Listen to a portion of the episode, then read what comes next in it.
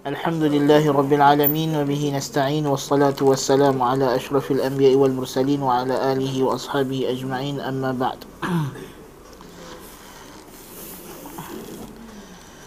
kita menyambung uh, pengajian Zadul Ma'ad setakat yang Ustaz Yunus uh, dah bincang itu tajuk apa tu kalau ikut saya tanda sini dalam muka surat 192 dah baca belum? Dah baca. Masuk 193 lah.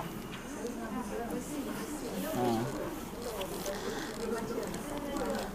tak baca saya dua. Dengar itu macam saya ni baca. Dengar itu macam baca dah. Tak lagi ya Okay Baik 192 dia kata makna kata at-tashmid. Tashmid ni maknanya Kita doakan balik orang yang mengucap Alhamdulillah Bila dia bersin Kita kata dekat dia Yarhamukallah Jadi nama dia tashmid Tashmidul atis jadi apa makna yang nak dibincangkan oleh Imam Ibn Qayyim rahimahullah ni apa makna ucapan tashmid? Bukan makna yarhamukallah tu. Yarhamukallah tu kita tahu lah semoga Allah merahmati kamu. Tapi kenapa doa yarhamukallah itu dinamakan sebagai tashmid? Nah itu persoalan dia. Ha, kenapa? Doa yarhamukallah dinamakan sebagai tashmid? Bukannya kenapa? Uh, bukan makna yarhamukallah. Ha? Uh, kenapa dinamakan tashmid? Pasal apa tak nama? Tarhim ke tarahum ke ha? doa ucap apa nama? Uh, ucap kita panggil apa ucap minta rahmat kepada Allah Subhanahu wa taala. Kenapa dinamakan sebagai tashmid? Jadi itu persoalan yang dibincangkan di sini. Tashmid. Tashin mim ya ta. Tashmid. Masdar bagi syammata yushammitu tashmitan.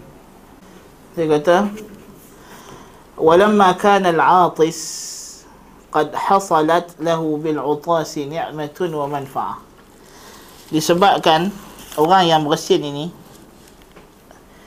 uh, bila dia bersin dia mendapat nikmat dan manfaat.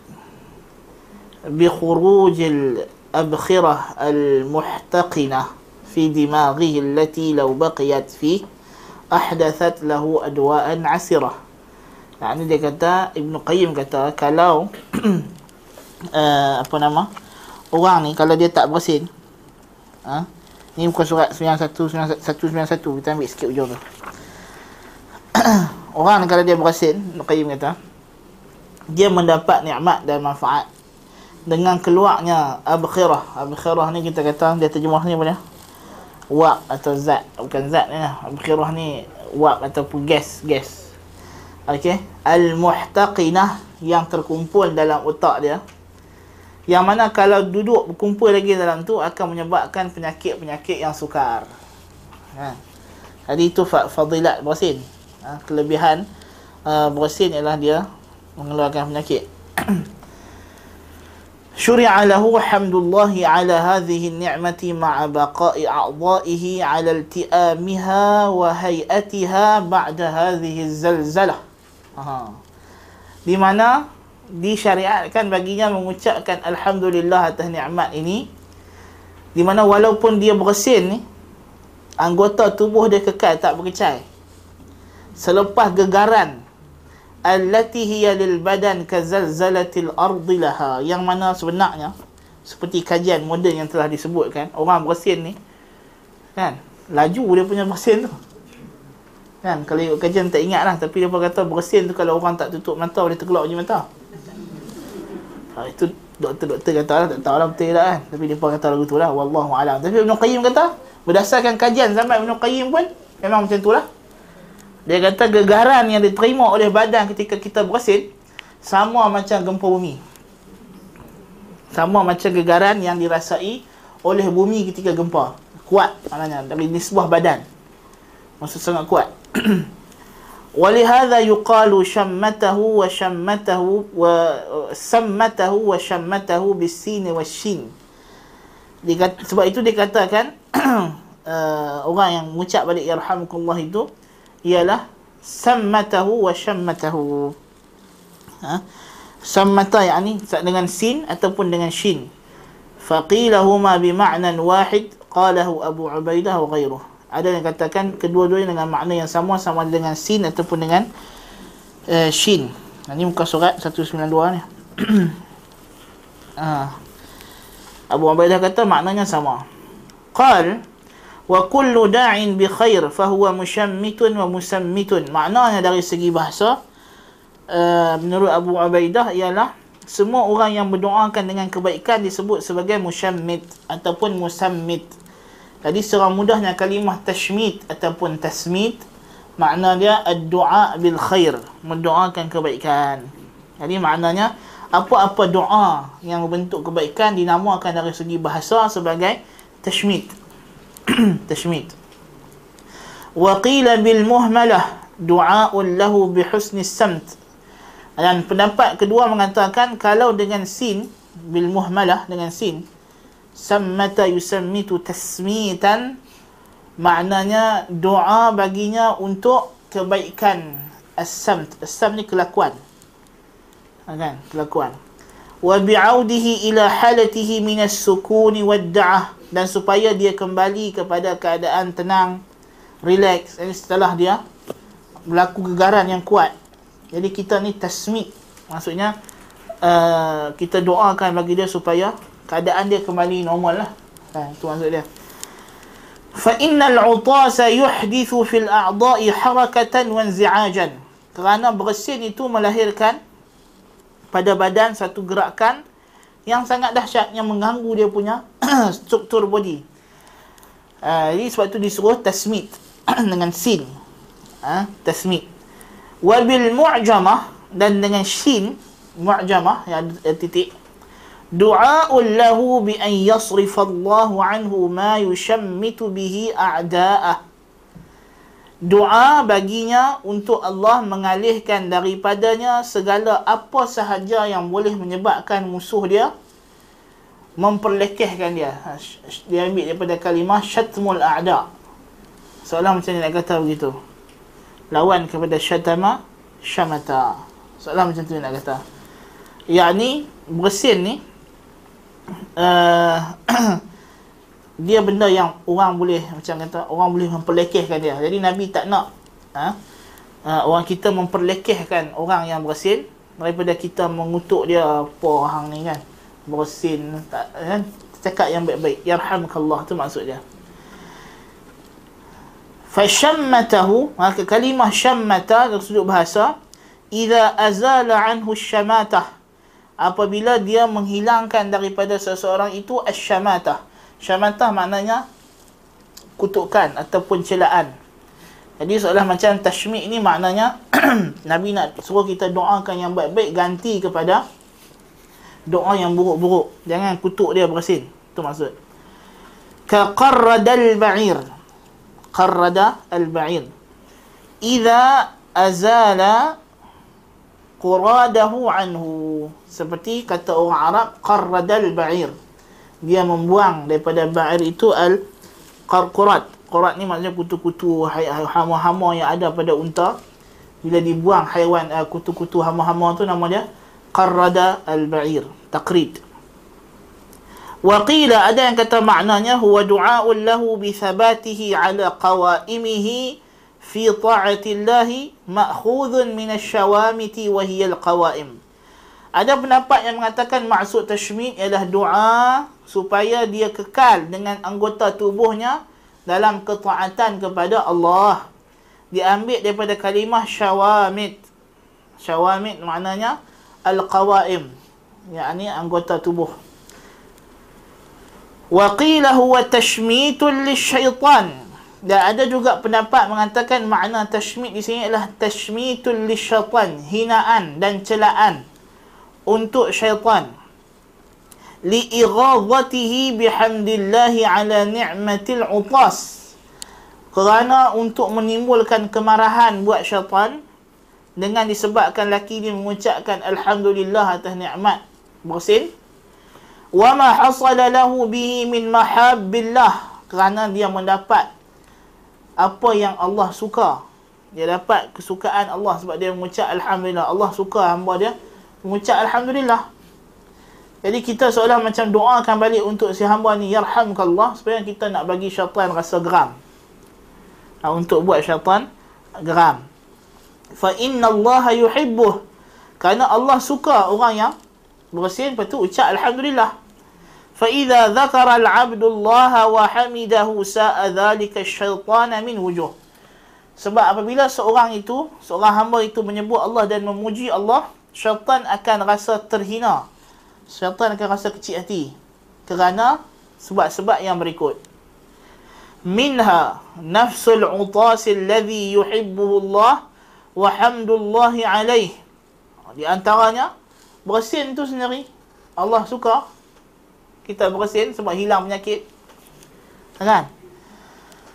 Walhamdulillah yang alaih. Lepas tu Alhamdulillah pula. Allah suka kali kedua. Wa du'aul muslimina lahu birrahmah. Tu kita doakan dia dengan yarhamkallah. Nah, Ini menyebabkan syaitan tambah geram lagi Dan Allah makin suka. Wa du'a'u lahu Wa du'a'uhu lahum bil hidayah. Lepas tu dia balas kat kita pula. Ya yahdikumullah. Syaitan lagi geram. Allah makin suka Kan? Wa islahul bal. Wa yuslihu balakum. Dia doa balik kat kita. Supaya dimudahkan dielokkan segala urusan kita. Ha? jadi maknanya ini semua perbuatan ni Allah Taala suka. Wa dhalika kulluhu ghaidhun lisyaitan. Dan semua yang Allah suka buat syaitan geram. Tu kaedah mudah. Kan? Apa yang syaitan suka Allah tak suka Allah murka apa yang Allah suka syaitan murka. Itulah kan? Muhzinun lah menyebabkan syaitan pun rasa sedih kecil hati merajuk. Fatashmitul mu'min bighaidhi aduwihi wa huznihi wa ka'abatih uh, maka mendoakan tashmit orang beriman dengan disebabkan uh, apa nama musuhnya. Musuh orang beriman siapa dia? Syaitan lah merasa geram sedih merajuk. Fasummiya ad-du'a lahu birrahmati tashmitan lah. Maka dinamakan doa untuknya dengan rahmat sebagai tashmit. Yang ini seolah macam kita mencela balik musuh dia. Musuh orang mukmin lah. Dia seolah macam kita ni ha, saja nak bagi tambah sakit hati musuh dia dengan nikmat yang kau ni dapat.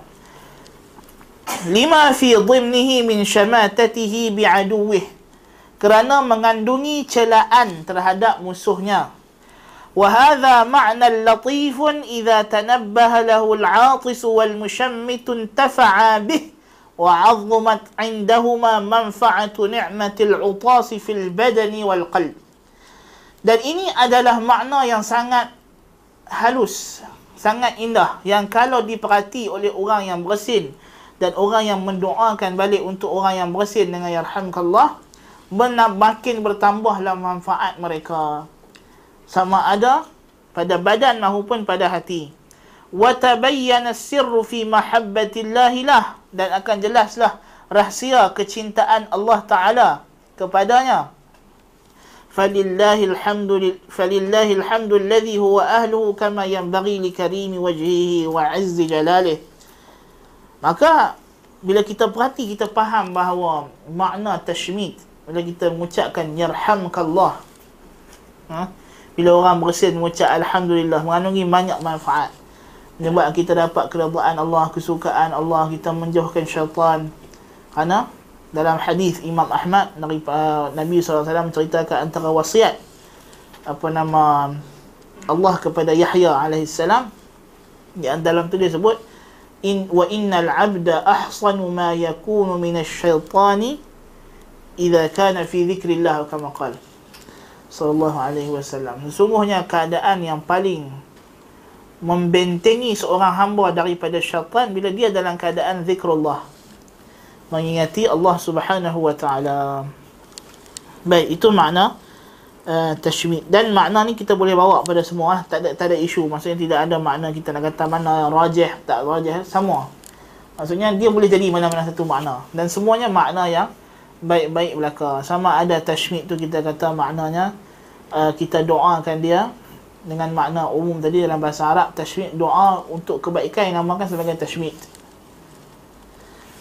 ataupun kita mendoakan dia untuk ketetapan atas ketaatan kepada Allah diambil dari kalimah uh, syawatim yakni qawaim ataupun syawamid apa ni kalimah syawamid yang yang bermakna uh, tubuh badan anggota yang yang yang tegak kita nak doakan supaya badan dia tegak untuk mentaati Allah Subhanahu wa taala.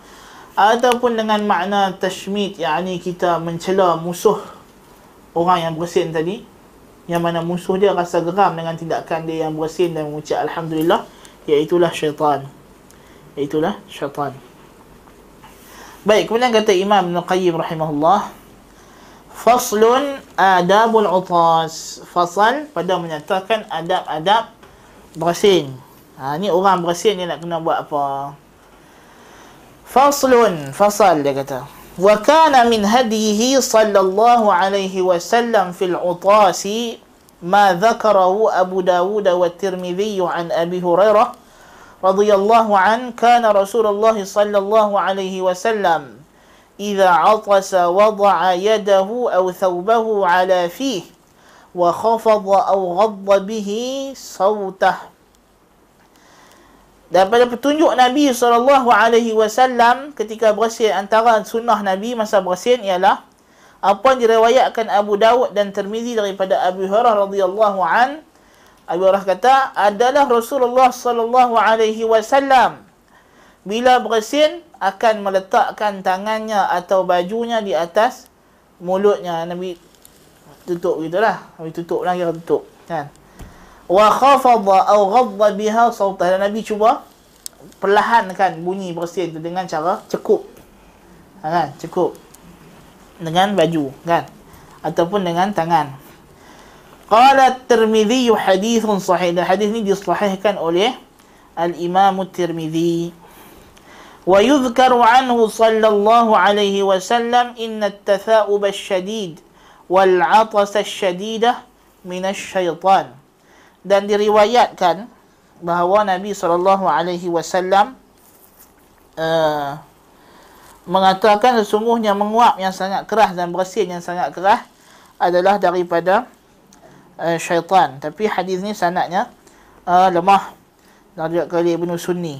Tapi dari segi menguap uh, itu memang ada ada sabit. Apa ni menguap adalah benda yang syaitan suka uh, kan sebab tu Nabi suruh kita tutup mulut masa menguap dan disebutkan dari bulan Nabi dan dia wa yuzkaru anhu sallallahu alaihi wasallam inna Allah yakrahu raf'a as-sauti bit-tatha'ubi wal-'utas. Allah tidak suka uh, bersin dan menguap dengan suara yang kuat. Hadis ini diriwayatkan oleh Ibnu Sunni juga dari hadis Abdullah bin Az-Zubair dan dalam sanad terdapat Ali bin Urwah seorang perawi yang hadisnya ditinggalkan. Disebutkan oleh Al-Hafiz dalam Taqrib. Jadi hadis ini pun dhaif tapi disebabkan Ibn Ibn Qayyim rahimahullah buat main dua hadis ni mungkin pada anggapan dia hadis ni saling kuat menguatkan. Wallahu alam. Ini di antara hikmah. Wa sahha anhu sallallahu alaihi wasallam innahu innahu atasa indahu rajulun faqala lahu yarhamukallah thumma atasa ukhra faqala ar-rajulu mazkum dan dan sahih Nabi sallallahu alaihi wasallam seorang laki-laki bersin di sisi Nabi sallallahu alaihi wasallam dia mengucap alhamdulillah lah of course lah. Lepas Nabi kata dekat dia yarhamukallah. Kemudian dia bersin sekali lagi kali kedua.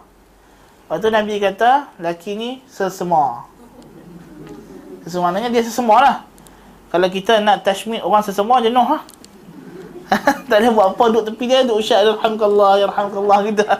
kan? Jadi kita nak tahu bila sampai banyak mana nak kena tashmid. Sebab kita kata tashmik ni wajib kan.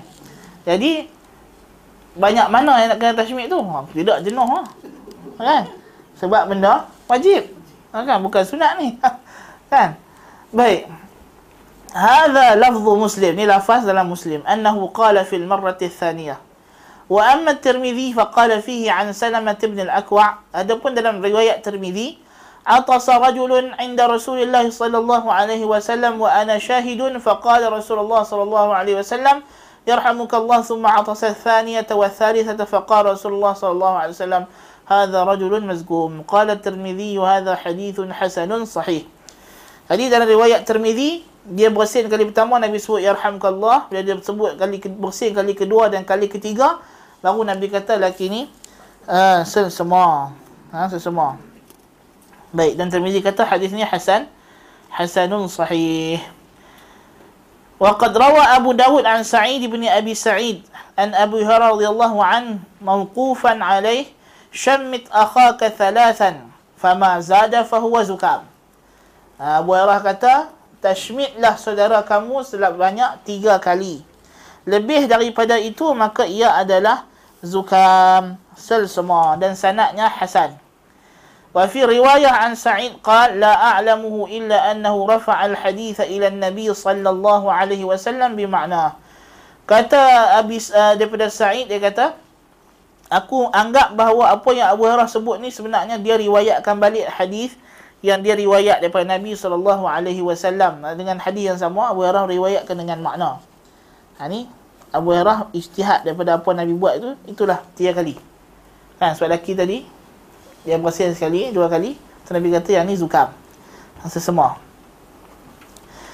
Qala Abu Dawud rawahu Abu Nu'aim an Musa bin Qais an Muhammad bin Ajlan an Sa'in an Abu Hurairah an Nabi sallallahu alaihi wasallam. Intaha. Sebablah riwayat Abu Dawud ha, Abu budak kata diriwayatkan Abu Nu'aim daripada Musa bin Qais daripada Muhammad bin Ajlan daripada Sa'id daripada Abu Hurairah radhiyallahu anhu daripada Nabi sallallahu alaihi wasallam wa Musa bin wa Musa bin Qais hadha alladhi rafa'ahu wal Hadrami al-Kufi yu'rafu bi 'usfur al-jannah qala Yahya bin Ma'in thiqah wa qala Abu Hatim ar-Razi la ba'sa bih jadi maknanya hadis ini diriwayatkan dengan dua wajah satu wajah yang diriwayatkan mauquf pada Abu Hurairah. Abu Hurairah sendiri kata, tashmidlah tiga kali, lebih pada tu zukam semua. Dan satu riwayat lagi daripada apa nama Musa ibn Qais dalam jalur Musa ibn Qais dia anggap hadis ni Nabi sendiri sebut syamid akhaka thalathan. Nabi yang kata bukan Abu Hurairah radhiyallahu an. Dan Musa ibn Qais uh, thiqah digelar sebagai usfurul jannah. Ha? dan Abu, Abu apa ni Abu Hatim kata la ba'sa bih وذكر أبو داود عن عبيد بن رفاعة الزرقي عن النبي صلى الله عليه وسلم قال تشمت العاطس ثلاثا فإن شئت فشمته وإن شئت فكف dalam riwayat Abu Dawud pula daripada Ubaid bin Rifa'ah Az-Zuraqi daripada Nabi sallallahu alaihi wasallam Nabi kata tushammitil 'atis salasan kamu tashmitlah orang yang bersin tiga kali jadi kalau kamu suka lepas tu lah kamu nak nak sebut lagi sekali, terpulang. Kalau tidak kamu tak perlu sebut dah. Lepas tiga kali tak tak wajib dah. Walakin lahu illatan. Tapi hadis ni kata Ibn Al-Qayyim rahimahullah ada dua illah. Ihdahuma irsaluhu fa inna Ubaidan hadha laysat lahu suhbah. Yang pertama, hadis ni mursal. Ubaid bin Rifa'ah tabi'in bukan sahabat. والثانية أن أن فيه أبا خالد Yazid ibn Abdul Rahman Ad-Dalani wa qad tukallima fih dan dalam rawi, rawi dia ada Yazid bin Abdul Rahman Ad-Dalani dan dia ni orang yang ulama berselisih tentang kedudukannya. Ha. Wa fil bab tapi dalam bab ini ada hadis yang lain pula hadisun akhar an Abi Hurairah radhiyallahu an yarfa'uhu daripada Abu Hurairah radhiyallahu an yang dia sendiri riwayat pada Nabi sallallahu alaihi wasallam yarfa'uhu Nabi kata إذا عطس أحدكم فليشمته جليسه فإن زاد على الثلاثة mazkum مزكوم ولا tushammithu ba'da thalath. ha, Nabi kata apabila seseorang kamu bersin maka hendaklah yang duduk dengannya dengar dia sebut itu mentashmitkannya. jika lebih daripada tiga kali maka dianggap dia selsema dan janganlah kamu tashmitkan selepas tiga kali. وهذا الحديث هو حديث أبي داود الذي قال فيه رواه أبو نعيم عن موسى بن قيس عن محمد بن عجلان عن سعيد عن أبي هريرة وهو حديث حسن dah ini hadis yang sama diriwayatkan oleh uh, Abu Dawud tadi yang daripada uh, Qais Musa ibn Qais dan hadis ini hadis hasan jadi dengan majmu' turuq dengan himpunan riwayat-riwayat ni dalam bab ni hadis ni adalah sahih yakni qadar tashmid ialah tiga kali. Fa in qila idza kana bihi zukamun fahuwa aula an yud'a lahu mimman la illata bih. Qila yud'a lahu kama yud'a lil marid wa man bihi da'un wa waja'. Jikalau ditanya, dipersoalkan. Kalau dia kena sesemua, Maka bukankah lebih utama kita doakan dia daripada hak tak sesemua? Hak sihat. Jawab dia, didoakan untuk dia doa orang sakit. Maknanya lepas tu tak sebut yarhamkallah lah lah. Sebut syafakallah. Tu maksud. Ha, lepas tiga kali kalau dah nampak teruk dah kita yakin dia sesemua maknanya. Ataupun kita memang tahu awal dari awal dia sesemua. Kita doakan dia doa orang sakit. Ha, ini maknanya Wabit dia sini secara mudahnya kalau kita tahu memang dia dah sesemua dia duduk bersin maka tidak berhajat kepada tashmid. Tashmid ni untuk orang yang bersin aradan. Orang yang bersin-bersin biasa. Bukan bersin kerana sesemua. Jadi berdasarkan hadis yang kita faham, had tiga kali ataupun dalam Muslim dari dua kali, maknanya ialah kalau kita tahu orang tu sesemua daripada awal, maka yang ni tak berhajat untuk tashmid lah. Memang dia berhajat untuk didoakan penyakit dia. Kan? Tapi kalau kita tak tahu, kata dia sesemua, dia main duduk sebelah kita. Dia bersin. Kita pun yarhamkallah ingat biasalah, kan? Bersin kali kedua, yarhamkallah. Bersin kali ketiga, yarhamkallah. Kali keempat bersin lagi. Ah kata sudah. Ini memang sesemua lah ni. Kan? Tengok-tengok kawan dia balik pukul kita sejuk tak dah demam. kan? Ah. Hak tu masa tu kita tahu kita kata kat dia syafakallah. Semoga Allah sihatkan kamu. Ha, kan itu itu doa yang sepatutnya la la ba'sa tahurun insya-Allah. Tak mengapa ianya suci bersih insya-Allah. Doa untuk orang sakit lah. Senang saja. Wa amma sunnatul utas alladhi yuhibbuhu Allah wa huwa ni'mah. Adapun sunnah ataupun sunat bersin yang disukai Allah ialah nikmat wa yadullu ala khiffatil badan yang mana menunjukkan bahawa badan orang tu ringan tak ada penyakit. Wa khurujil abkhirah al muhtaqinah dan keluarnya segala gas-gas yang terkumpul dalam otak. Fa inna ma yakunu ila tamamis thalath yang mana ia merupakan tiga kali. Yang pertama. Wa ma zada 'alaiha yud'a li sahibihi bil afiyah. Yang lebih daripada tiga kali maka didoakan dengan afiat. Jadi bersin ni normal tiga kali. Kalau lebih tiga kali itu sesemua itu maksud Ibn Qayyim kata dan Ibn Qayyim seorang uh, ahli perubatan. Jadi kita percayalah cakap doktor kan. Jadi dia kata sini menurut uh, ilmu perubatan yang dia faham lah ni. Kan maknanya bersin ni tiga kali. Itu yang sihat yang normal. Lebih daripada tiga kali itu jumpa doktor. Kan? Telah ubat lah. Wa qawlu fi hadha al-hadith ar-rajulu mazkum tanbihun ala ad-du'a ilahu bil afiyah. Ha. Nabi kata ar-rajul mazkum dalam hadis awal hadis sahih Muslim tadi. Maksud Nabi haba ar-rajul mazkum yang Nabi nak suruh sahabat-sahabat yang dengar tu doa laki ni dengan kesembuhan. Bukan nak celah dia mazkum semua tak. Tapi Nabi nak bagi tahu kata kawan kamu ni sesemua doakan cepat untuk dia sembuh. Ha, itu maksud. Lianna lianna zakmata illah dan kerana sesemua ni penyakit wa fihi i'tidharun min tarki tashmitihi ba'da thalath dan ia merupakan satu minta uzur. Bagi tahu dia oh kami tak boleh nak tashmit lah. Kamu sesemua kalau kami duk tashmit dengan kamu memang tak ada kerja lain kata. Ayat senang kata kami doa dengan kamu ke, uh, kesihatan. Ha, itu maksud. Nabi sebut hadzal rajul mazkum. Wa fihi tanbihun lahu ala hadhihi al-illah liyatadarakaha wa la yuhmilaha. Dan ini perintah ataupun satu peringatan daripada Nabi sallallahu alaihi wasallam supaya berubat bila kena sesemua. Dan jangan ambil mudah bila selsema fa yas'ubu amruha. Maka kalau dia tinggal duduk biar tak berubat menyebabkan semua tu makin hari makin melarat. Dan kita tahu bahawa sesemua pada zaman dulu memang tak ada ubat dan boleh bawa maut. Kan? George Washington mati sesemua pun. Tak George Washington Presiden Amerika dulu. Kan, dalam sejarah.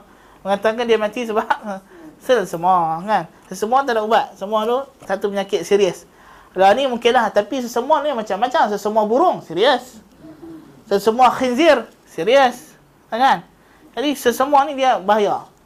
Jadi jangan ambil mudah. Bila dah ada sesemua sebab dia sesemua adalah tanda kepada penyakit yang lebih serius. Ha, kan?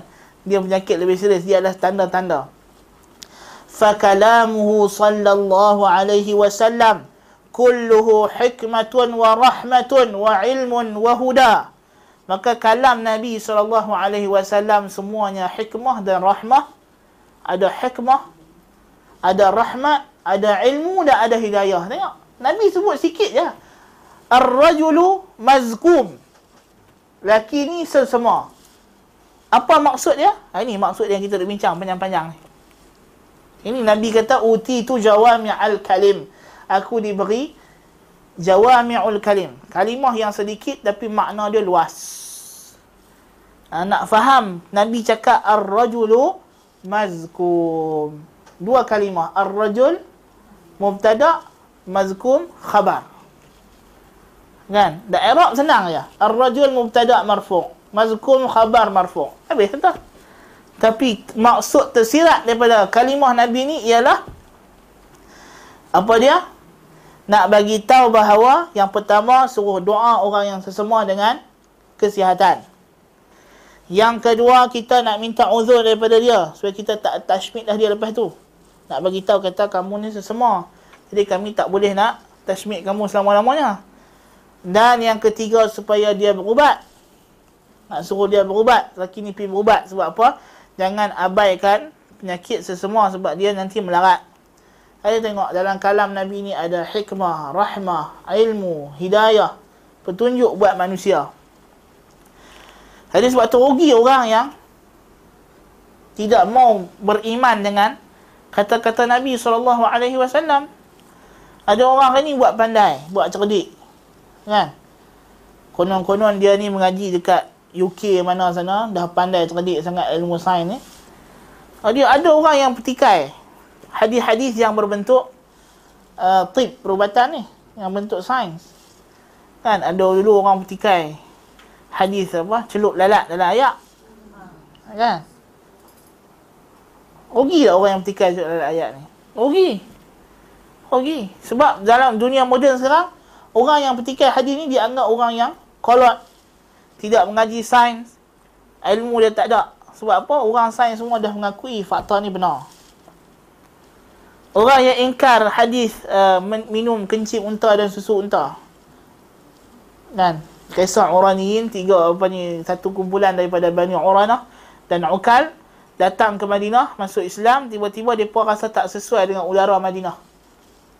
Jadi mereka pun jatuh sakit. Maka Nabi perintahkan mereka pergi ke unta-unta zakat yang digembala dengan baik. Untuk mereka minum kencing dan susu. Campur kencing unta dengan susu unta. Minum. Ada orang kata apa ni? Kan? Apa nama macam dia hina lah apa minum kencing unta ni? Hadis ni tak betul ni.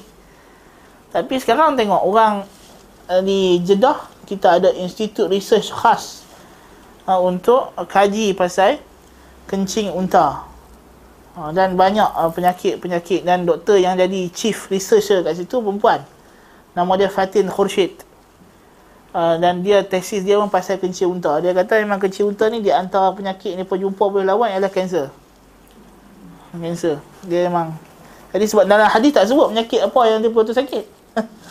Nabi suruh pergi minum kencing unta. Jadi kita tugas kita nak kaji apa penyakit yang kencing unta ni boleh rawat. Kan? Ha, dia, tapi dan banyaklah dia tengah duk kaji. Wallahu alam macam mana perkembangan sekarang ni. Jadi orang yang ingkar benda macam ni dia rugi. Dia akan rugi. Mu'tazilah dulu dianggap orang paling cerdik di zaman dia. Dia pun nampak macam cerdik lah guna akal dan sebagainya. Ingkar hadis sebab hadis lalat. Cuba kalau Mu'tazilah tu hidup pada zaman kita. Dia pun akan dianggap sebagai orang yang paling tak berakal. Jadi mana akal dia pun puja-puja tu? Sebab itulah kita kena beriman dengan hadis Nabi SAW melebihi iman kita dengan akal kita. Kata Ibn Qayyim rahimahullah wa qad ikhtalafa an-nas fi mas'alatayn ihdahuma anna al-'atis idha hamida Allah fa sami'ahu ba'd al-hadirin duna ba'd. Ada dua masalah yang mana para ulama berbeza pendapat. Masalah yang pertama, orang bersin lalu dia sebut alhamdulillah. Sebahagian orang dengar dia sebut, sebahagian tak dengar. Hal yusannu liman lam yasma'hu tashmituhu fihi qawlan? Adakah orang yang tak dengar? Yang dengar memang wajib lah kan? Tapi yang tak dengar. Yang tak dengar dia sebut tapi dia dengar orang lain sebut dekat dia yarhamkallah. Kan? Betul dia tanya awak sebut dia sebut alhamdulillah kan ha dia sebut. Kan? Oh aku tak dengar. Jadi orang yang tak dengar ni, adakah dia disunatkan juga sebut yarhamkallah ataupun tidak? Ha, ni persoalan. Fi qaulan, ada dua qaul. Ada kata tak sunat. Tak wajib dan tak sunat. Sebab dia yang kena sebut ni ialah yang dengar. Wal azhar tapi qaul yang lebih kuat kata Ibn Qayyim rahimahullah menurut pendapat beliau annahu yushammituhu idza tahaqqaqa annahu hamidallah al-maqsud sama' al-mushammit lil-hamd wa innama al-maqsud nafsu hamdihi famata tahaqqaqa tarattaba alayhi at-tashmit jadi kata Ibn Qayyim yang zahir yang lebih kuat ialah sunat dia tashmit juga Walaupun dia tak dengar sebab yang disuruh kita tasmid ni bila orang tu sebut alhamdulillah sama ada kita dengar ataupun kita tak dengar. Kena sebut alhamdulillah yarhamkallah. Sebab apa? Raqayyah kata, kama law kana al-mushammitu akhras wa ra'a harakata shafatayhi bil hamd. Seperti kalau uh, sepatutnya di sini ialah uh, uh, orang yang bersin. Seperti orang yang bersin. Dia bisu. Kalau orang bersin tu bisu, dia sebut Alhamdulillah, yang tapi tak keluar suara macam kita tak dengar. Dia cakap bahasa isyarat. Dia Alhamdulillah dengan bahasa isyarat. Jadi, macam mana kita nak buat? Kena tashmid juga. kan? Jadi, kalau orang bisu bersin, kan? Maka dia kena apa nama? Sebut dia sebut Alhamdulillah. Dan demikian kalau orang yang musyamid tu, asam, pekak. Orang bersin depan kita, kan? Ada orang, satu kita bersin, orang sebelah kita tu pekak. Tak dengar masalahnya. Tapi dia tahu pergerakan mulut. Kita sebut Alhamdulillah. Ha, sama juga, dia kena sebut Yarhamkallah. Ha, kan? Ini yang penting maksudnya kita tahu dia sebut Alhamdulillah, kita tashmid. Sama ada kita dengar ataupun lain-lain. Wan Nabi sallallahu alaihi wasallam qaal fa in hamidallah fashammituh. Dan Nabi sebut dalam hadis jikalau dia memuji Allah maka tashmidlah. Nabi tak kata fa idza sami'tum kalau kamu dengar. Nabi kata kalau dia mengucapkan alhamdulillah sama ada kamu dengar ataupun kamu tak dengar. Inilah yang tepat kata Ibn Qayyim. Jadi maknanya masalah yang pertama Tashmid ni bila disunatkan, bila disuruh, bila orang tu ucap Alhamdulillah. Sama ada kita dengar ataupun kita tak dengar. Dia sebut Alhamdulillah. Yang kedua, Iza taraka alhamda fahal yustahabbu liman hadarahu an yudhakirahu bilham. Kalau dia lupa nak sebut Alhamdulillah lepas bersin. Adakah kita disuruh untuk mengingatkan dia menyebut Alhamdulillah? Kita kata, Ihmadillah. Puji Allah Ta'ala. Qala Ibn al-Arabi la yudhakiruh. Kata Ibn al-Arabi ha, kata Ibn al-Arabi rahimahullah ulama mazhab Maliki la yudhakiruh tak perlu. Qal wa hadha jahlun min fa'ilih. Dan kata beliau ini adalah kejahilan orang yang maksudnya dia sendiri yang jahil. Ha, apa kita nak ingat kan dia sendiri yang tak mengaji, tak tahu sebut alhamdulillah. Kan? Wa qala an-Nawawi akhta'a man za'ama Zalik wal yudhakiruh. Imam Nawawi bantah. Imam Nawawi rad kepada Ibn Arabi Al-Maliki kata An-Nawawi Syafi'i bahkan orang yang anggap tak perlu adalah salah. Yang sepatutnya perlu dia ingatkan. Wa huwa marwiyun an Ibrahim An-Nakhai dan ini pendapat ini diriwayatkan daripada Ibrahim An-Nakhai uh, rahimahullah. Qala wa huwa min babin nasihati wal amri bil ma'ruf wat ta'awuni 'alal birri wat taqwa. Ha, dan ini adalah termasuk dalam bab nasihat amal ma'ruf dan berpesan bertolong-tolongan atas benda baik. Ini Imam Nawawi berdalilkan umum kita disuruh amar ma'ruf. Amar ma'ruf ni kita kena faham amar ma'ruf nahi munkar. Pasal dalam Islam dia tak guna cegah maksiat. Dia guna nahi anil munkar. Apa beza maksiat dengan munkar? Ma'ruf dengan syariat. Beza. Ma'ruf ni adalah apa sahaja benda yang baik. Sama ada baik pada syariat atau pada adat. Dan mungkar ni apa sahaja benda yang tak elok pada syariat maupun pada adat. Dan boleh jadi dia bukan maksiat tapi dia mungkar. Dia maksiat, dia bukan maksiat tapi dia mungkar. Masalah. Budak kecil perempuan yang belum balik tapi dah umur agak besar kan? Katakan umur dah 8 tahun belum tutup aurat. Dia belum balik lagi tak wajib dari sendiri tapi perbuatan dia tidak menutup aurat mungkar. Tidak menutup aurat adalah mungkar jadi kita disunatkan supaya satu ibu dan ayah disunatkan untuk mendidik anak dia menutup aurat daripada kecil walaupun tak wajib dari segi hukum tapi disunatkan untuk mak ayah dia mengajak anak dia menutup aurat daripada kecil. Ha, kan? Itu maksud dia. Ada benda yang pada syarak mungkin dia bukan satu benda maksiat tapi berlawanan dengan adat setempat. Apa-apa adat budaya setempat yang yang yang yang yang makruf yang tidak berlawan dengan syarak dia diraikan dalam syarak. Dan kalau orang buat benda tu berlawanan masalahnya orang masuk rumah pakai kasut. Bukan ada orang Melayu masuk rumah pakai kasut. Kan? Tu ada orang putih. Kan? Jadi maknanya boleh dicegah, boleh dilarang. Jadi kita cakap, eh buka kasut. Ha, kata, mana dalil larang pakai kasut rumah? Ha, tak boleh, tak boleh. Bukan tempat dia. Kan? Dia kata, apa salah pakai kasut? Bukan dilarang oleh syarak. tak. Kita kata dekat dia, kaedah fiqah kata, al-adatu muhakkimah. Adat menjadi penghukum. Ha, kan? Maksudnya adat menghukum dalam situasi ni. Jadi adat orang Melayu tak payah kasut dalam rumah. Ha, contoh gitu kan.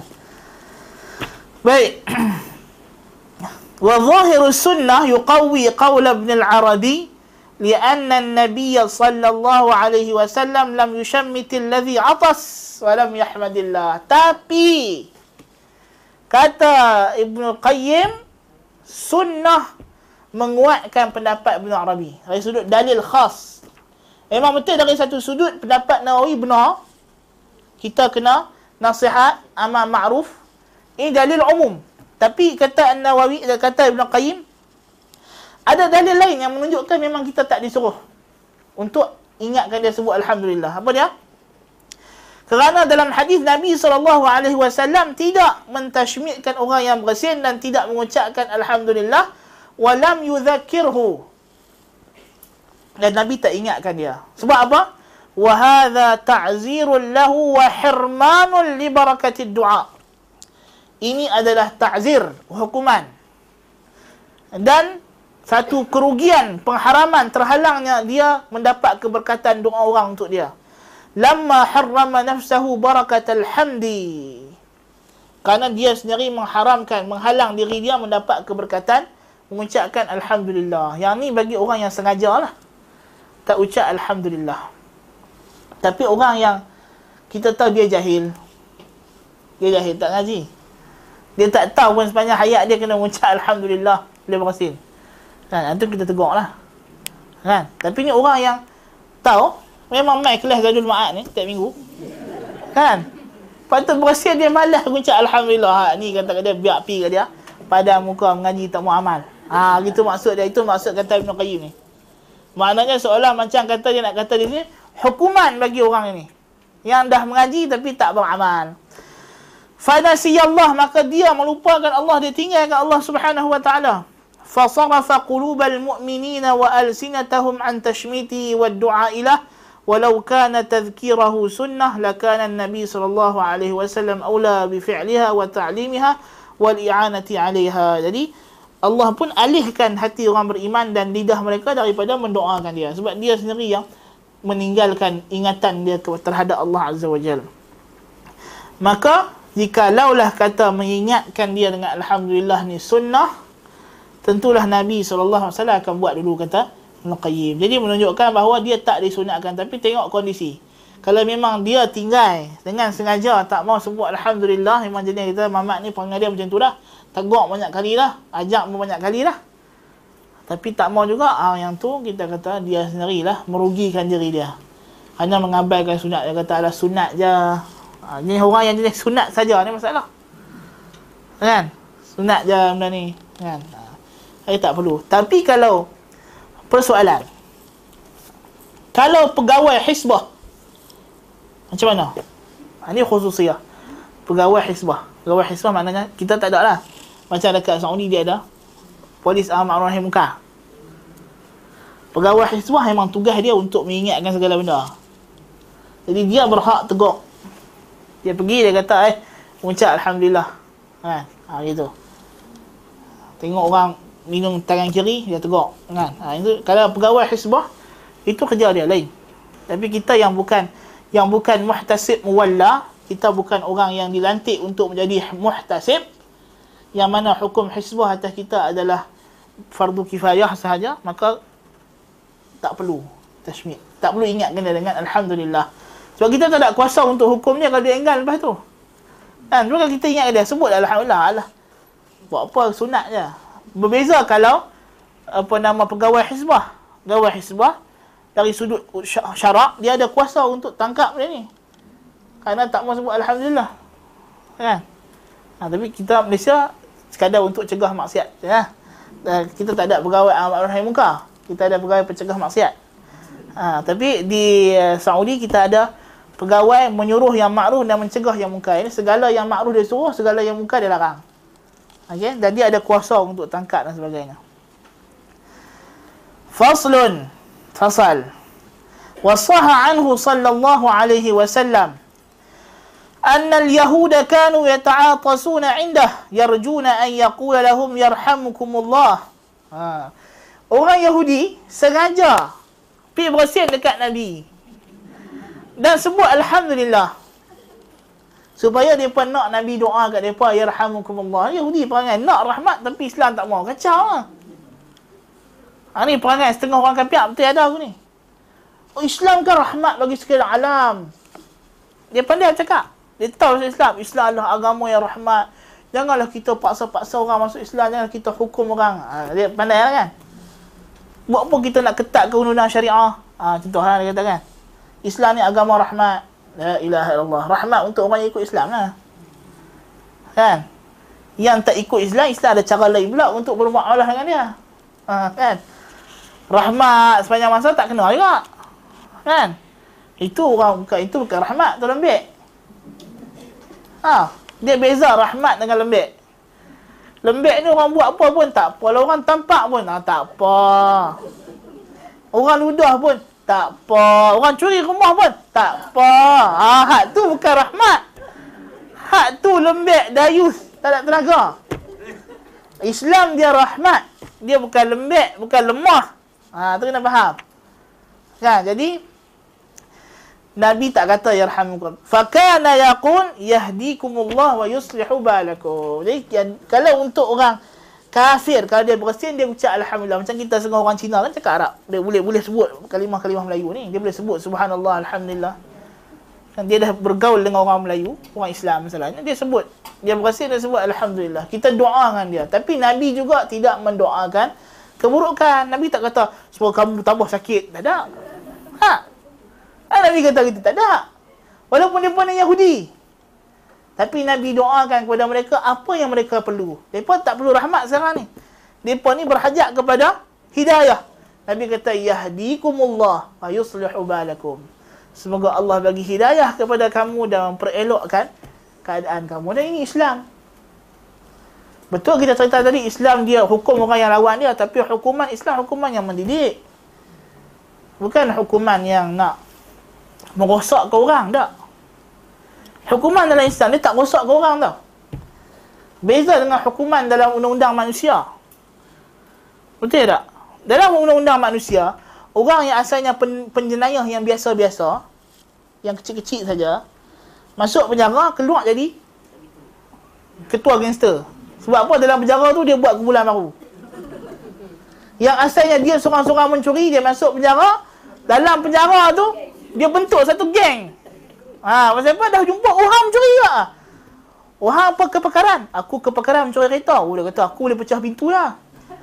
Yang kawan seorang lagi. Oh, aku macam-macam aku boleh pecah. Oh, dia kata bagus lah. Kita ada berkongsi pengalaman. Bertukar pengalaman dan apa nama kepakaran. Alhamdulillah. Keluar dalam penjara jadi lebih efisien. Ha, kan? Jadi penjara tu bukan lagi tempat hukuman. Tapi tempat satu tempat untuk men- mengasah kemahiran. Kan? Ha, mengasah kemahiran. Hang lu bunuh orang macam mana bunuh? Oh, dia kata aku aku nak bunuh orang untuk aku ketak-ketak ke? Kata jangan ketak, aku dah bunuh dua orang lah. Oh iya ke? Macam mana? Ha, dia pun ajak kau untuk bunuh orang. Kan? Kata aku lu bunuh orang sebab aku geram lah. Dia kata Karut dia kata, kalau hang nak bunuh, bunuh macam aku. Aku bunuh dapat duit, bunuh upahan. Ha, gitu masalahnya. Dia belajar dalam penjara. Buat apa? Islam dia tak ada hukumannya untuk mendidik. Dia pun tak dibuang daripada masyarakat lepas dihukum. Kan? Maksudnya orang yang dihukum dalam Islam, dia tak dibuang dalam masyarakat. Dalam Islam, orang yang berzina, yang bukan muhsan, nak lara, nak teruna, dia kena sebat seratus kali. Sebab dia khairat ramai untuk peringatan kepada orang satu. Lepas tu dia kena tagribu sanah, dia kena buang daerah setahun. Buang daerah setahun ni sebab apa? Bukan kerana nak menyisihkan dia daripada masyarakat, bukan kita buang dia dekat uh, tanah apa ni sahara gunung padang pasir tak. Tempat negeri lain lah supaya orang tempat yang dia berzina ni lupa pasal dia. Yang dia pergi duduk tempat orang yang tak tahu pasal kisah dia supaya dia boleh hidup dengan aman. Jadi lepas tahun dia balik kampung halaman dia, orang pun dah lupa pasal kes dia tu, dia pun boleh hidup normal balik. Tu hikmah. Tu hikmah hukuman tu. Bukan untuk uh, dia disisihkan terus pada masyarakat. Tak. Dalam Islam tak ada hukuman macam tu. Kan? Jadi nampak, hukuman Islam sangat mendidik. Sangat mendidik. Orang yang perzina yang muhsan, dihukum rajam sampai mati. Sebab apa? Sebab Allah Ta'ala tahu kata dia ni dah tak ada didikan lah. Dah ada bini pun cari orang lain lagi. Buat macam mana? Boleh kahwin sampai 2, 3, 4. Allah Ta'ala bagi jalan. Sebab apa yang pilih jalan zina? Nampak? Jadi layaklah untuk dia dihukum mati. Sebab tu banyak apa ni syubhah yang boleh menghilangkan hak zina. Bukan dan dan hukuman dalam Islam bukan mudah-mudah macam tu. Dia banyak faktor yang kita kena teliti tapi hukuman tu sendiri ada ada dia punya uh, hikmah yang sangat besar kan pencuri kena potong tangan supaya dia ingat bahawa dia tidak akan mencuri lagi kan dia tidak mencuri lagi itu lebih baik kan dan dalam hadis Aisyah radhiyallahu an perempuan yang mencuri zaman Nabi waktu Nabi potong tangan dia kata Aisyah selepas itu dia menjadi seorang wanita yang salihah selalu datang jumpa Nabi dan Nabi bagi segala hajat dia, tak dianggap pencuri selama-lamanya. Itu kafarah untuk dosa-dosa dia. Kan? Jadi maknanya Nabi ni, tengok dengan Yahudi pun Nabi doakan hidayah. Doakan supaya Allah memberikan petunjuk kepada Nabi. Dan tengok, dalam peristiwa Nabi SAW, dalam perang Khaybar. Perang Khaybar adalah perang pada tahun ke-7 Hijrah antara Nabi dengan orang Yahudi di Khaybar. Khaybar nama tempat dekat utara Madinah. Ha? Dan Khaybar ni adalah benteng orang Yahudi. Selepas Yahudi Madinah semua dihalau, mereka semua berkumpul kat Khaybar. Dan bayangkan Nabi SAW masa dia nak hantar Ali bin Abi Talib radhiyallahu an untuk pergi lawan dengan Yahudi ni masa perang itu Nabi hantar sebab dia banyak benteng tembok-tembok. Ali Ali dihantar ke satu tembok. Tembok terakhir yang susah nak jatuh. Jadi apa Nabi pesan kepada Ali, pesan nak jalan? Ali kata, ala rislik pelan-pelan jangan gopoh-gopoh relax steady nabi kata li an yahdiyallahu bika rajulan wahidan khairul laka min humurin na'am kalau Allah bagi hidayah disebabkan kamu seorang lelaki itu lebih baik daripada segerombolan unta merah maknanya apa maknanya wahai ali kamu nak pergi perang ni relax relax steady steady jangan gopoh-gopoh tujuan kita nak pergi perang ni bukan nak bunuh depa nak rampas harta depa tapi kita nak mereka dapat hidayah masuk Islam. Jadi utamakan fokus kamu ialah dakwah.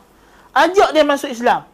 Nabi pesan kepada tentera-tentera Nabi perang. Nabi kata wala tatamannau liqa'al adu. Jangan kamu bercita-cita nak jumpa dengan musuh. Maksudnya apa? Bila kamu dah jumpa dengan musuh, jangan kamu cita-cita kamu nak perang.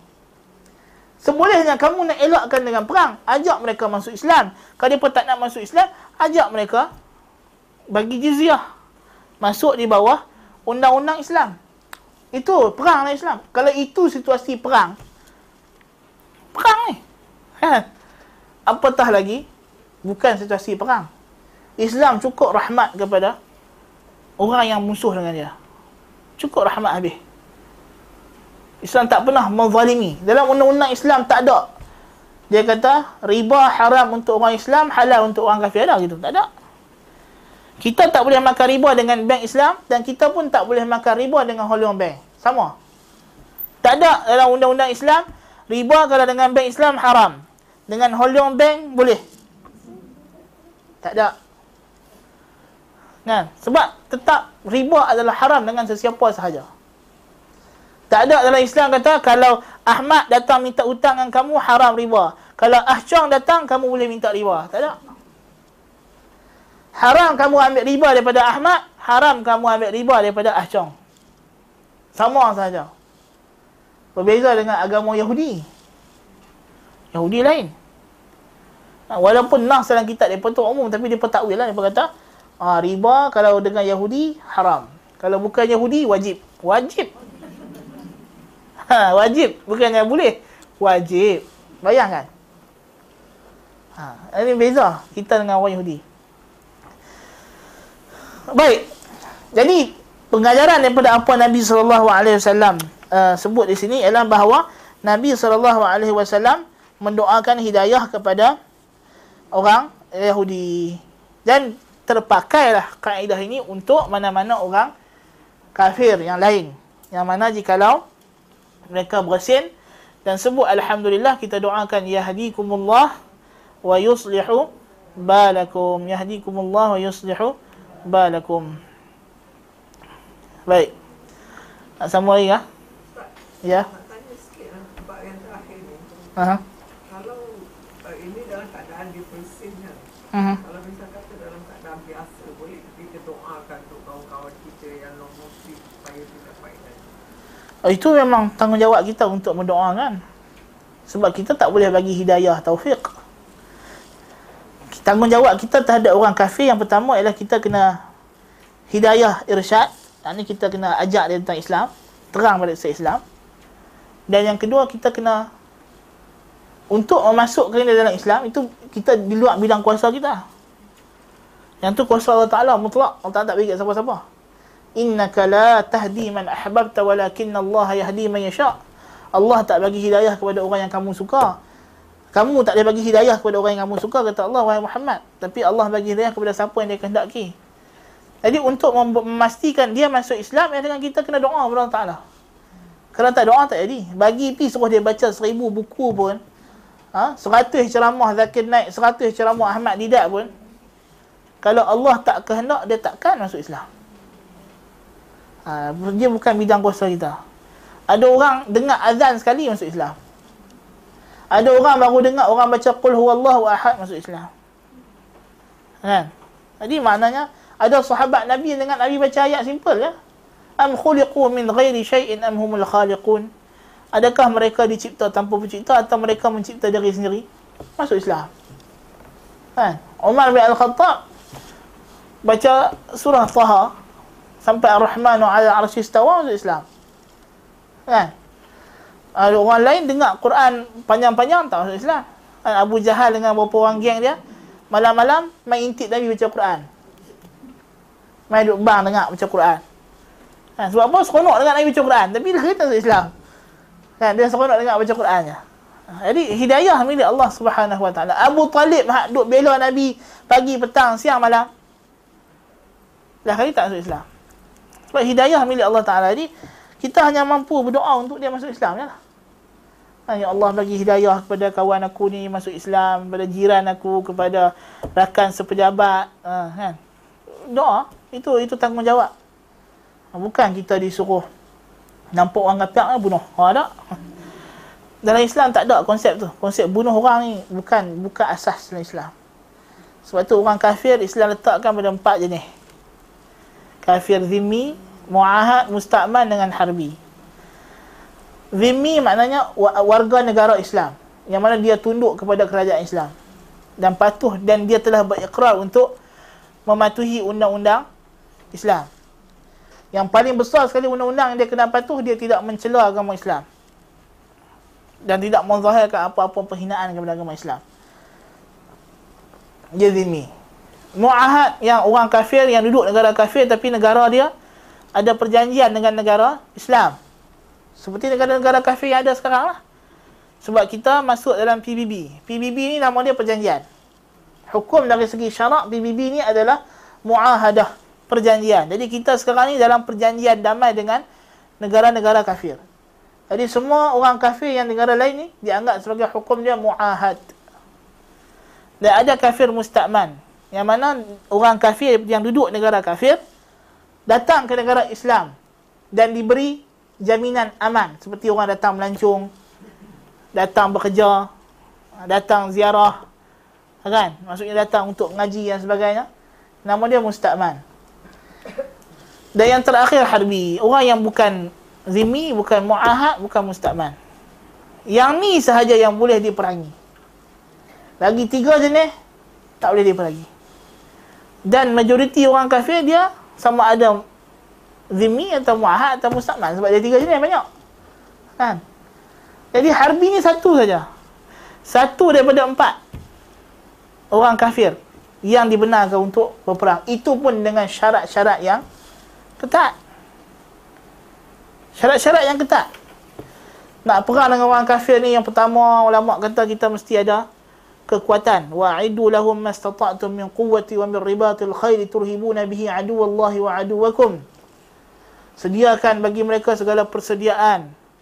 Ha ribatul khayl kuda-kuda. Masa zaman tu kuda lah. Kalau kita sekarang zaman apa kita kebai apa semualah. Kan? Turhibuna bihi aduwallahi wa aduwakum. Yang mana kamu boleh menakutkan musuh Allah dan musuh kamu. Ha, kita pun lah ni. Allah dia kata pistol tu negara aku yang jual kat hang. Ha. Tak takut lah. Ha. Ha. Susah. Ada syarat-syarat dia mesti kita tu saya kuat. Kan? Ada kekuatan. Sebab tu Syekhul Islam dalam sejarah eh, diceritakan. Masa orang Mongol serang uh, Dimashq. Kali pertama dalam serangan yang kali pertama. Apabila tentera-tentera yang nak pergi berjihad itu pakat duk tabaruk dengan kubur wali lah. Kan? Minta tolong dengan orang mati. Sebelum nak pergi perang tu pergi kubur cium apa semua tu. Ulama-ulama tarik diri ulama-ulama zaman tu tarik diri tak tak ada join. Sebab apa? Dia kata macam mana kita nak perang ni? Kan? Tabaruk dengan kubur kan? Tak ada. Sebab tu perang yang kedua dalam perang syakhab setelah mereka ni diajak dengan tauhid dengan sunnah oleh Ibn Taymiyah ha, barulah mereka berperang dan menang. Kan? Dan Ibn Taymiyah salah seorang yang terlibat dalam peperangan tersebut. Saya nampak pentingnya tauhid. Kan? Ini umat Islam hari ini tauhid oh down lah. Kan? Tak boleh bezalah mana yang syirik mana yang tauhid. Wal billah. Bahkan apa ni pensyarah kami tu syekh-syekh kami di Madinah tu salah seorang syekh tu dia cerita pengalaman dia masa dia pergi perang dekat mana dulu? Dekat apa? Afghanistan. Afghanistan dulu kan? Dia kata dia dengan kawan-kawan dia pergi nak pergi perang Afghanistan. Tapi dia kata kami heran orang mujahidin yang geng-geng Pakistan eh dia pun dia pun sampai dia di border Pakistan lah. Dia pun bergerak dari Pakistan kan masa tu. So dia kata yang kami terkejutnya ialah mereka ni sebelum nak pergi keluar pergi jihad, mereka akan pergi ke satu orang. Orang tua yang duduk dekat sampah. Tempat sampah. Tempat buangan sampah-sampah. Bahkan orang tua ni, kata Syekh, lebih busuk daripada sampah. Maksudnya tak pernah mandi, tak pernah apa. Dia pun akan pergi tabaruk dengan dia dulu. pergi tak. Kami terkejut Syekh kata. Macam mana kita nak pergi jihad ni kata? Kan? Bahkan Syekh kata kalau kita tak boleh pergi jihad. Jihad kita dekat sini. Kena ajak dia punya tauhid dulu. Ha. Nampak? Jadi, sebab tu, jihad lepas tu jadi kucing kecil. Yang datang tu dengan macam-macam fikrah, akidah yang macam-macam. Belah kali kena hijack dengan geng-geng khawarij. Akhirnya, dah habis jihad dengan orang kafir. Pun rasa macam pun dah cukup. Nak main bunuh orang Islam pula. Walaiyazubillah. Sebab apa? Konsep tak ada. Tak faham konsep perang dalam Islam. Bagaimana Islam berinteraksi dengan orang kafir. Dengan orang kafir. Kita ada konsep interaksi dengan orang kafir. Bukan Islam tak berinteraksi dengan orang kafir dengan cara yang bengis. Yang ganas. Jumpa orang kafir nak kena bunuh. Ada? Bukan. Itu bukan Islam. Bahkan kita disuruh berlaku adil.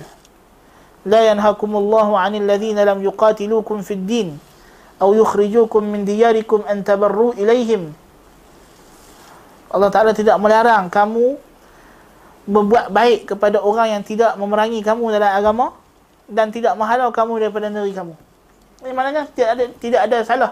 Ayat ni turun dalam surah um, Al-Mumtahanah uh, kan Al-Mumtahanah dalam surah Mumtahanah ayat ni turun sebab uh, masa perjanjian Hudaybiyah berlaku apa nama ziarah menziarah di kalangan saudara mara. Jadi orang musyrikin Mekah yang di Mekah tu datang ziarah saudara-saudara mereka di Madinah. Jadi sebahagian sahabatnya rasa macam eh macam mana kita nak bersilaturahim dengan orang kafir? Kan? Nanti orang kata tak ada masalah. Kamu sekarang tengah perjanjian damai. Mereka bukan lagi orang yang sedang perang dengan kamu. Eh, kamu dengan kafir mu'ahad, dengan kafir mustakman, dengan kafir zimi. Boleh. Saudara kamu, mak ayah kamu yang yang yang kafir, kamu buat baik dengan dia. Nampak? Islam suruh buat baik. Tunaikan hak ibu bapa. Islam tidak gugurkan hak ibu bapa yang kafir daripada anak yang muslim. Bayangkan. Ha. Wa sahibuhuma fid dunya ma'rufa. Bersahabatlah dengan mereka berdua di dunia ini dengan baik. Nabi tak kata anak boleh masuk Islam, mak puak tak Islam tinggal eh. Jangan jangan jangan jaga dah. Itu bukan konsep dalam Islam. Jadi macam mana ada orang hari ni bawa Islam ni tunjuk Islam ni kena bunuh orang, bom sana, bom sini. Kan? Nampak kelab malamnya bom. Ha. Kan? Subhanallah. Siapa mesti nak kena bom? Kan? Sedangkan Nabi SAW masa pergi di Taif. Orang Taif baling Nabi dengan batu. Tak sambut Nabi. Mereka suruh budak-budak. Ejek Nabi. Baling Nabi dengan batu sampai berdarah. Sampai malaikat gunung kata, Ya Rasulullah, Allah telah bagi izin kepada kamu, pada aku. Jikalau kamu nak, aku akan akan tangkupkan dua gunung ke atas penduduk Thaqif. Nabi kata, okey, buat sekarang. Macam tu lah. Tak. Nabi tak kata macam tu. Kalau kita memang geram sungguh dah. Oh, memang inilah yang aku tunggu-tunggu wahai malaikat gunung. kan? Tak. Tapi Nabi kata, aku berharap Allah akan keluarkan daripada sulbi mereka zuriat yang beriman. Dan Masya Allah betul. Berapa ramai daripada kalangan tawanan saqih lepas tu yang anak-anak mereka jadi orang-orang yang beriman. Kan? Jadi maknanya rahmat Islam ni Allah Taala dah tulis lamma qadallahu al-khalqa kataba fi kitabin fahuwa indahu fawqa al-arshi inna rahmati ghalabat ghadabi Nabi kata apabila Allah selesai menciptakan langit dan bumi Allah tulis satu ketetapan dalam kitab yang dia letak di sisinya di atas arash sesungguhnya rahmatku mengalahkan murkaku rahmat Allah mengalahkan murka dia. So, kenapa kita memilih jalan ideologi yang berbentuk ganas untuk menyampaikan Islam? Salah. Negara Islam tak ditubuhkan dengan keganasan. Ditubuhkan dengan dakwah yang Nabi sabak selama 13 tahun. Lepas tu pergi di Madinah 2 tahun. Tahun kedua baru diizinkan untuk berperang, mempertahankan diri. Dan di akhir-akhir hayat Nabi baru diizinkan berperang secara permulaan. Bayangkan, peringkat nak suruh perang tu pun peringkat-peringkat. Jadi negara Islam Madinah bukan ditubuhkan dengan peperangan, ditubuhkan dengan dakwah. Dengan dakwah Nabi setiap kali musim haji. Nabi pusing semua kabilah-kabilah eh, Arab yang datang haji. Bukan Nabi ajak sahabat pergi ambush mana-mana kemah ke. Tak ada. Nabi tak pakai pun taktik militansi. Tak pakai pun teknik-teknik gangster. Tak ada. Kita tak disuruh. Itu bukan Islam yang sebenar. Islam adalah agama yang cukup merahmati makhluk. Dan ahli sunnah wal jamaah adalah orang yang paling ke depan dalam masalah ni. Kerana mereka lah yang bawa Islam yang hakiki. Ahli sunnah wal jamaah adalah orang yang bawa Islam yang hakiki. Islam yang begitu rahmat. Bayangkan dalam kaedah ahli sunnah wal jamaah. Orang Muslim yang buat benda yang kufur. Orang Muslim buat benda kufur. Bukan bukan bid'ah, bukan maksiat, kufur, kufur.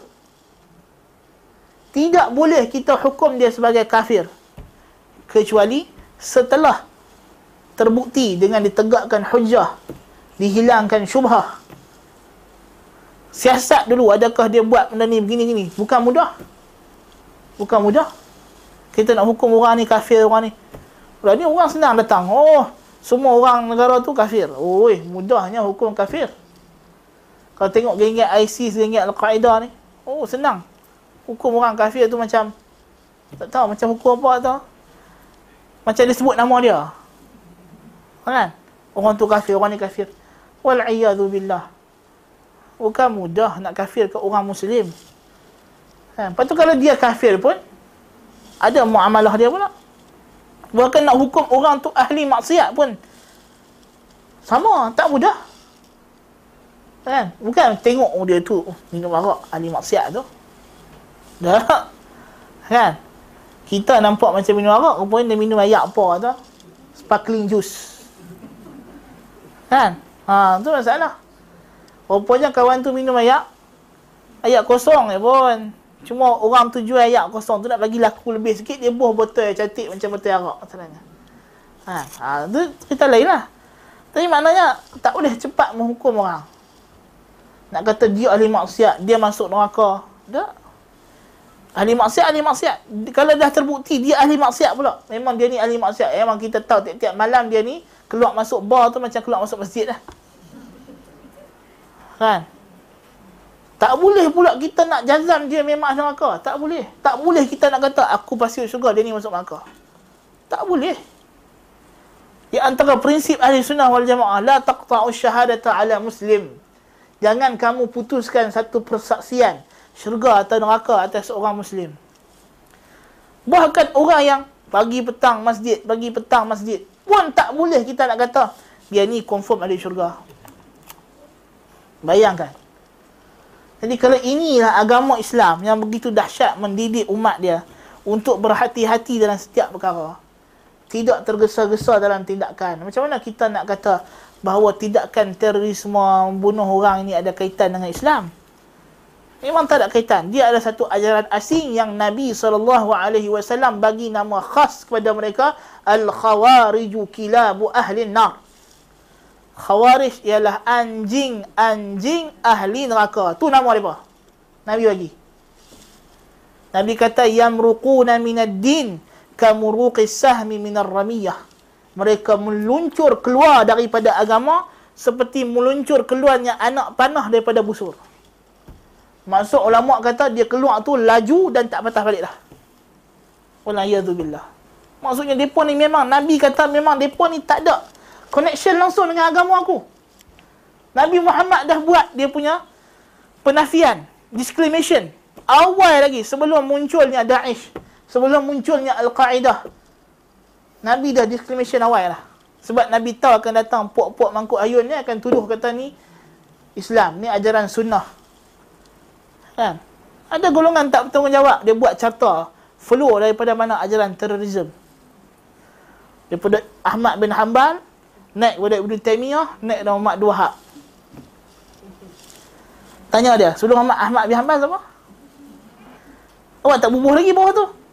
Syafi'i. Sebelum Syafi'i bubuh juga. Siapa Syafi'i? Imam Malik. Imam Malik. Ulama tabi'in, lepas tabi'in sahabat, lepas sahabat Nabi. Aku senang. Bubuh terus lagu tu. Awak nak start dengan Ahmad bin Hanbal. Bukan Ahmad bin Hanbal bawa satu benda yang baru. Dia bawa sunnah Nabi. Orang yang macam ni kalau orang kapiak buat kita faham lah dia tak mengaji ni orang yang konon-konon yang alim ulama ni ni apa, apa jenis alim ulama ni ha, kita pun tak faham wal'iyadzubillah menuduh ulama-ulama Islam sebagai punca. Maksudnya dia telah ikut temakar rentak. Kan? Ada satu buku tahun ni kami baca buku? Pasal kononnya pasal ISIS lah kan? Kajian ilmiah siri kajian ilmiah tulis bukan main lagi. Baca ayat kan ilmiah macam mana? Lah ilmiah dia kan? Buka-buka dia kata uh, Wahabi adalah teroris. Apa bukti? Berkata Karen Armstrong apa lagi nama? Brian Brian orang putih semua oh mudahnya lagu tu. Apa cerita lagu ni? Maknanya kamu telan bulat-bulat. Apa yang orang Amerika suap? Ah telan. Tak payah kunyah lah. Kunyah pun tak dah. Bayangkan. Ini memang telan bulat-bulat ni. Kunyah pun tak ada ni. Ha. Maknanya, macam ini punya orang Islam, menuduh saudara se-Islam macam tu. Wal'iyadzubillah bayangkan Syekhul Islam berapa ramai ahli bid'ah yang Ibn Taymiyah defend. Daripada tuduhan-tuduhan yang berat, yang berat. Abdullah bin Sa'id bin Kulab ramai ulama ahli sunnah tuduh dia sebagai zindiq. Cuba nak bawa masuk akidah Nasrani dalam Islam. Abdullah bin Sa'id bin Kulab adalah pengasas kepada ajaran yang disebut sekarang hari ini sebagai Asy'ariyah Majorit ramai ulama Islam pada zaman dia dan selepas zaman dia tuduh Abdullah bin Sa'id bin Kulab adalah mata-mata orang Kristian. Sebab dia masukkan akidah kalam nafsi. Kan? Apa dia kalam nafsi apa semua tu kita dah cerita dalam kelas kita tak ulang kat sini lah. Ni kelas Zadul Ma'ad. Kan? Hak tu dalam kelas akidah ha? Kan? Jadi maknanya pasal akidah kalam nafsi tu ulama tuduh dia bawa akidah Nasrani. Kan? Tapi Ibn Taymiyah kata salah. Dia tak ada niat. Dia ada orang saleh, orang yang baik yang nak bela Islam tapi dia tersalah. Termakan syubhat.